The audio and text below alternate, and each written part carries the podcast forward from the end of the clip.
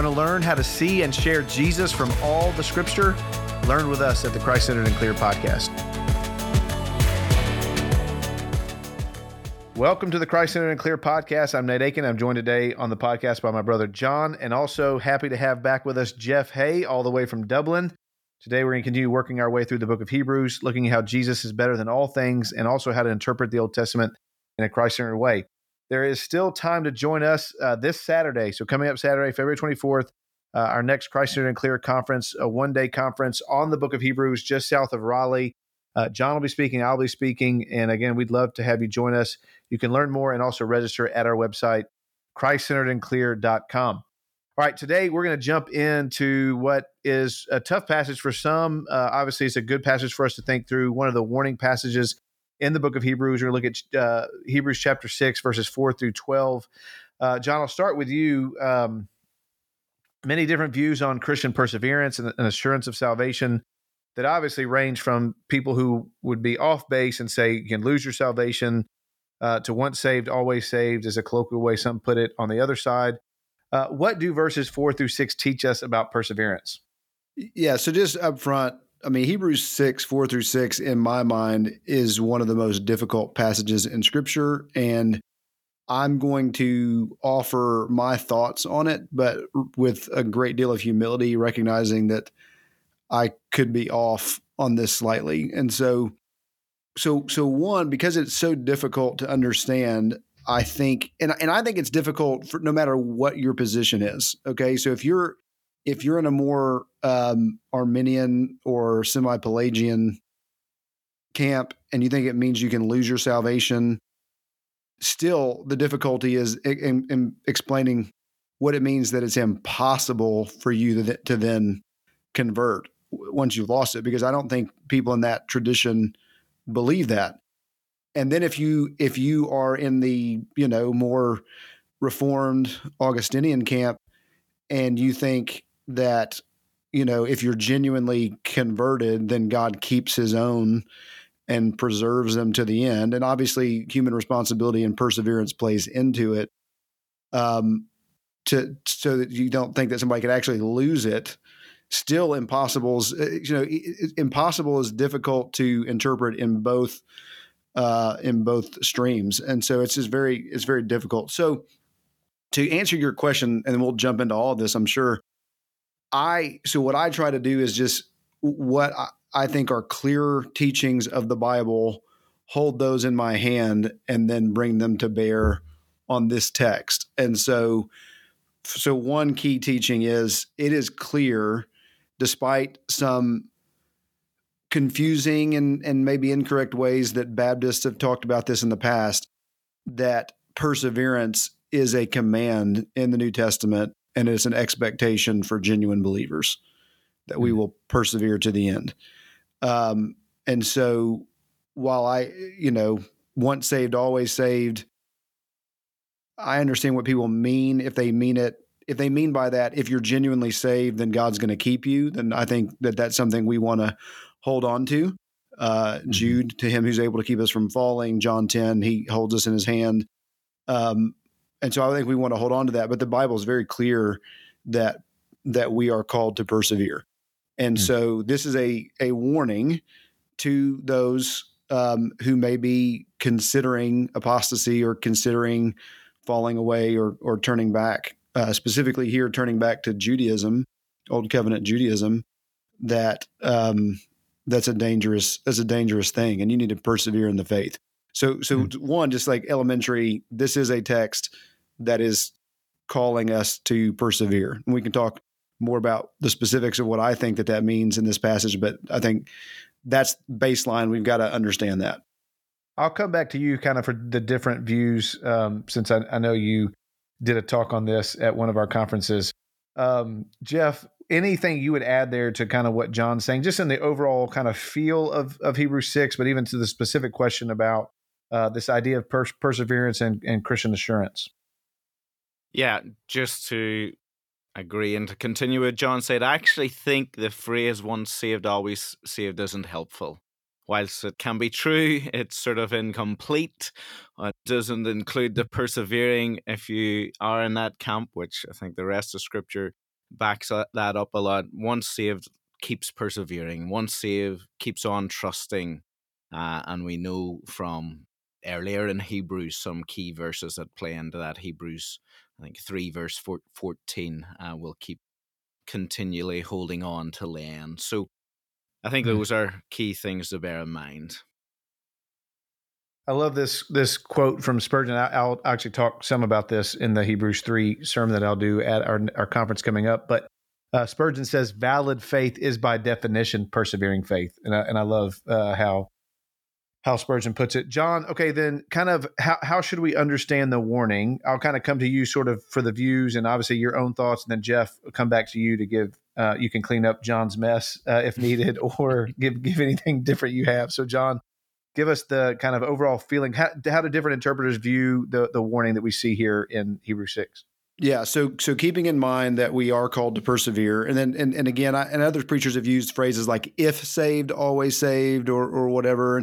I, I do think uh, First John is helpful here in terms of people who do forsake the faith um, that they never they went out from us because they were not of us. So I, so I think right. I don't I don't think it's possible for somebody to genuinely be regenerated, brought right. from death to life, and then to die again. I don't I don't think that that's theologically possible. I think that God keeps His own. Mm. Um, and so, how do we understand this? There's it, within that tradition, there's basically two, uh, you know, two main schools of thought. Um, so there's there's the one that would say he's talking to um, that, that basically it's a hypothetical. It's a hypothetical like if you could lose this salvation once you've tasted all of it, well then you could never get it back again. But he's certain that they're that that is not true about them that they're gonna that they're gonna keep on keeping on, and so it's just a hypothetical. I actually don't love that view, although there's plenty of people smarter than me who take it. Um, I, I, think that I think the warning's a genuine warning. So I tend to line up with um, those who would see this that the warnings are a means by which God pre- preserves or cause cause causes to persevere His saints, and so that these these warnings are meant as as God is a God of means, and so this is one of the means by which He keeps His own saved, and He keeps them keeping on and, and persevering. I think that it may be the strongest, but but I want to do, and, and maybe people would accuse me of having wanting to have my cake and eat it too. When I think about what the nature of the book of Hebrews is, I think that Hebrews is a sermon that is being preached to a congregation of people. And i think that in that within that congregation there are going to be different groups just like within our congregations there's going to be different groups. And so there's going to be potentially there's going to be seekers right? But but within the the, the people who claim to be christians you're going to have ge- people who are genuinely born again and then those who are who, who may say lord lord but but are not genuinely converted okay and so I think that the sermon does both. I think the sermon from the from the preacher is a means by which those who are genuinely regenerated will persevere. And I think it's a warning to those who who are not that if you do not persevere, the reason why is because you're not you're not one of his. And so you you have fallen away because you're not one of his. And so that that's how I would interpret it. But again, the word impossible is really difficult for me to reconcile with any of the views perfectly. Do, to, Jeff, I'll come to you, but Jon, it, from the other side, the more kind of Arminian, semi-Pelagian, do you know what they would argue? So basically, they would obviously argue, "Hey, well, part of this is you can lose it, but but they don't really. Do they even try to deal with it? You can't get it back if you lost it. Do you do you have any kind of? I mean, have you read up on any of, the, of their positions that come to mind? I have not read up on those positions. I don't. I've I've had conversations with friends who are in that stream, and I've never been given a clear answer as to what how they reconcile that. So I don't sure. know. It's a great question. Jeff, yeah, Jeff, what would you add to to what Jon said? So just just to clarify, Jon, the those who are enlightened and all, uh, uh, are are you saying they are Christians, uh, or or people that aren't uh, Christians they just showed signs of fruit in verses four to six. Is that what you're saying? I'm saying yes, that they're both. Okay. okay, that's all right. Yeah. Uh, just in the two different views. So, those who have been enlightened, those who have tasted, these are believers, but it's a hypothetical question because they won't fall away. Uh, hypothetical situation. Is it the Schreiner view that you're? That's no. I'm I'm combining the 2 I'm, what I'm saying is, what I'm saying is, you as a preacher are preaching to a group of people who some have some have so i mean carson takes this view carson takes the view that these carson takes the view that these are unbelievers that he's referring to yeah.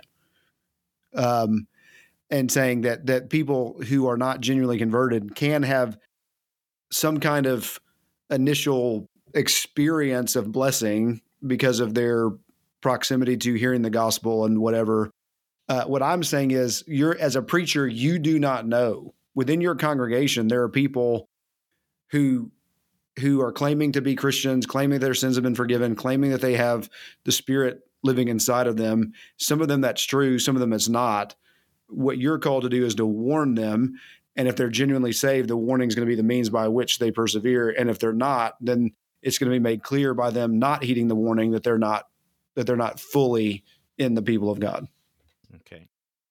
I can see that that's not satisfactory to you. So why don't you give us why don't you give us your your uh, take on this, and you could show how I'm wrong. Oh no, I think it's a really difficult passage, and I've probably leaned both sides, not the Arminian side, but okay, it's either the this person is uh, showing signs of a believer, is looking like it when you go through it, has been enlightened, tasted the heavenly gift, those sorts of things, and impacted by the word of God they're in the church, but they're not complete. They're they're not genuinely regenerated. So that I suppose is the traditional, often reform view, and I probably lean towards that. And when a priest said I did that, but I'm very sympathetic to I think Schreiner and Spurgeon and some others go, no, this is you couldn't have a clear description for what a believer is. This is a believer, and it's used uh, to warn believers as a means. I think, in one sense, as you say, both can, are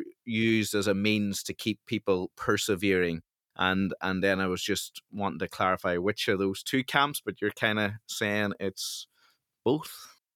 Yeah, well, hmm. and it may be a cop out, but I what I'm I'm trying to think through this as as the nature of, a, of being a preacher who preaches to an audience that I don't obviously I can't look at the heart and know but it's it's you know I, and i use the same joke all the time like warnings are meant warnings are given uh, and they are to, to, to, Schreiner's view they are future casted right? Yeah. so they're they're they're supposed to be a means by which you don't do the the stupid thing that you're being warned not to. So when you have a a, a, a um, on your shirt label when it says warning do not iron while wearing it's one it's it's there because some idiot in the past burned themselves ironing their shirt while it was on their body right but they're trying to get you not to do that and so the warnings the means by which mm-hmm. you don't um, and so warnings by their very nature i think are future casted and future oriented um, but there are going to be some who don't heed the warning in, in, in our congregations and so that's why i kind of want to hold on to both together um, because at the end of the day, here's the thing I try to tell my even my Arminian friends. At the end of the day, practically speaking, now theologically speaking, we're coming at it from two different viewpoints. At the end of the day, though, practically we're in the same spot. If you if you walk away from your confession to Christ, mm-hmm. they say you lost it, we say you never had it. Mm-hmm. But in the end, you're not you're separated from Christ. Yeah. And so mm. I want the warning to have that force. Mm-hmm. Mm. Can can we then? I, I, I want to ask a question then pastorally. So I want to ask if you're preaching this, Jeff. I'll come to you first, and then Jon to you.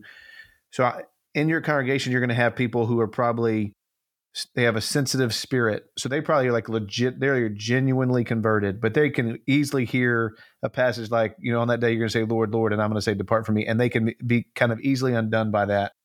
So they could hear something like Hebrews six and think, "Gosh, am I actually a genuine believer. So you have those kind of people in your congregation. You probably also have these kind of obstinate people who may be Christians who need to heed the warning, but like they, you know, for whatever reason, it's flying over their head. So how do you think pastorally to to to kind of press in what's being said in this text as you think about the different kind of makeup you might have of people in your congregation. Hmm. Yeah, and there's certainly going to be those different people in the congregation with uh, different outlooks, different sensitivities. Whilst I want to keep the balance and the warning and the thrust of the passage, and I might have had a, you know, we need to recognize and heed this danger and take it seriously. And this will be hard hitting in that regard. I think it's definitely wise to, because there will be people here. Hold on, I'm, I'm, I'm, am I going to be impossible to come back if I've if I'm not this. So you do need to explain it. First of all, if anybody is worried that you're this person, uh, then you're probably safe because the person who will not, well, not probably, you are. It's the, the, the person here is someone who is completely gone away, rejected Christ. So anybody worried, uh, you're in a good place. The problem here is uh, not that God isn't willing to forgive. Uh, he is a forgiving, gracious God. It's that the people in this passage are not willing to repent. And so uh, God will forgive anybody who truly repents, but these guys have turned away. So you just need to include that, uh, be sensitive to it, reassure folks. And that's why I suppose I did you know didn't just preach verses four to eight. Right. Uh, I go on to verse nine and further, where there is plenty of reassuring words to come uh, later on. And but this mm. bit is the warning bit. I want to just echo what um, Jeff said. I I think that um, so so one you just yeah you want to explain the text and to say I mean so again like people ask me about the unpardonable unpardonable sin and that kind of thing and it's like hey, listen, if you're worried that you committed the unpardonable sin, you probably haven't committed it, you know?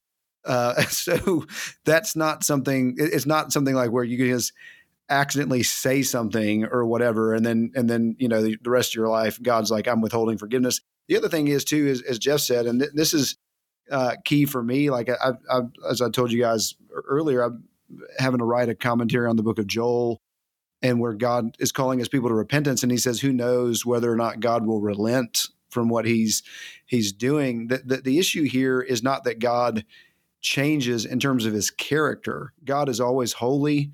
Uh, he's always full of steadfast love and mercy. What changes is our is us and our experience of God. He is always forgiving to the penitent. He is always wrathful to the obstinate and the unrighteous. Um, and so what changes is your experience of God, not not God. And so um, so I want I want to be clear about that and to say so if you are worried about these things, if you're if you're worried about being cast out, if you are recognizing that you're a sinner and you're like, man, I just do not measure up, and the only hope I have is is God's mercy, and and man, could this be me? Well, then, as Jeff said you're probably in a good place. I mean, if that's if that's where you are, if you're obstinate and you're arrogant and you're not worried about these things and you're you are forsaking the faith, then you that's when you should be concerned. And then the other thing is to to say as a good pastor, he goes on to say, "Listen, I'm I, am i am sure of better things for you um, th- this is who I'm. So he speaks. We I think we talked about this a little bit in our last uh, podcast. He speaks with these declarative statements, and I think it's helpful for pastors to say that to say we are we are going to be the people who persevere. We are going to hold on to the, to our confession. We're, we're not going to give up. We're not saying it's going to be easy. We're not going to say that there's not going to be times where we doubt or we go through trials and it's going to hurt. But mm-hmm. all we're going to do is we're just going to keep on holding on. We're just going to hold on to Jesus, and and that's that's what we're going to do. When times get tough, yes. we're going to hold on to Jesus.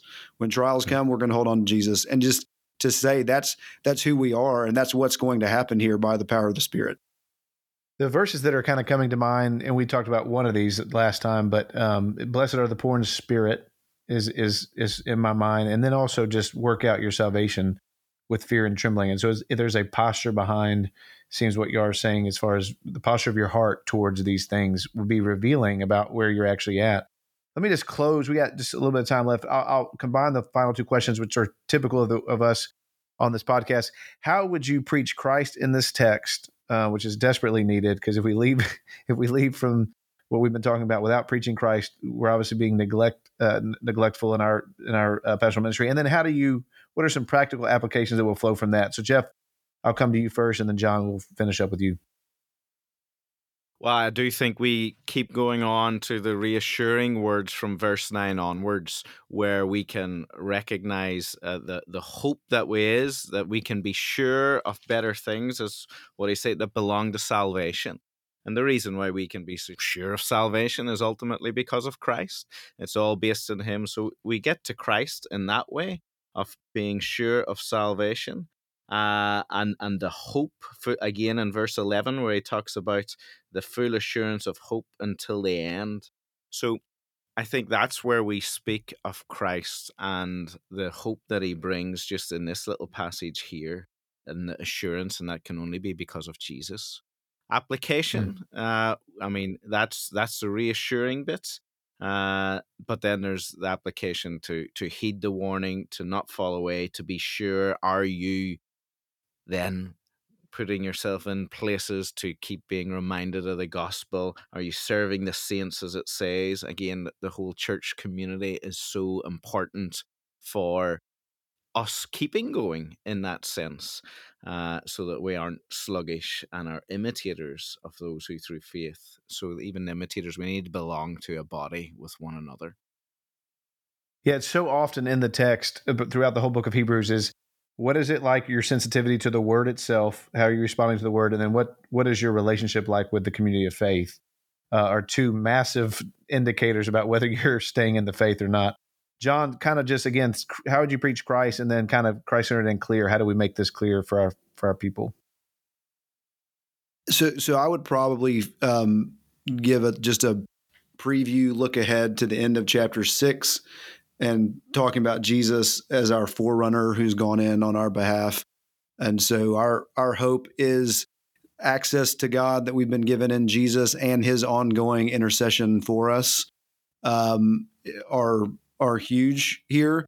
And then as far as application, uh, I, I, would just use you know some of the stuff that he's talking about when he's talking about the rain and and fruit being produced. Uh, obviously, want to hit: Are you heeding the warnings? Are you you know uh, not considering going back, but also to ask the question: Is there? Do you see any fruit of repentance in your life from the cultivation of the Word and the Gospel and the work of the Spirit? Um, not saying perfection, not saying that you're not going to wrestle, but is there? Do you see any fruit of repentance uh, in your life? And here, you know, and, and, try to detail some of the things that that uh, would look like. That's how I would uh, apply it.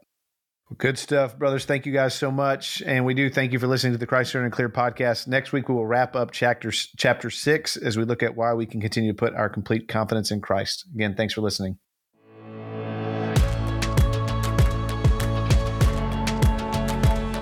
Thank you for listening to the Christ Centered and Clear podcast. If you have questions, topics, or texts that you'd like us to consider for future podcasts, please contact us at podcast at christcenteredandclear.com and please visit us at christcenteredandclear.com for more resources that will help you see and share Jesus from all of Scripture.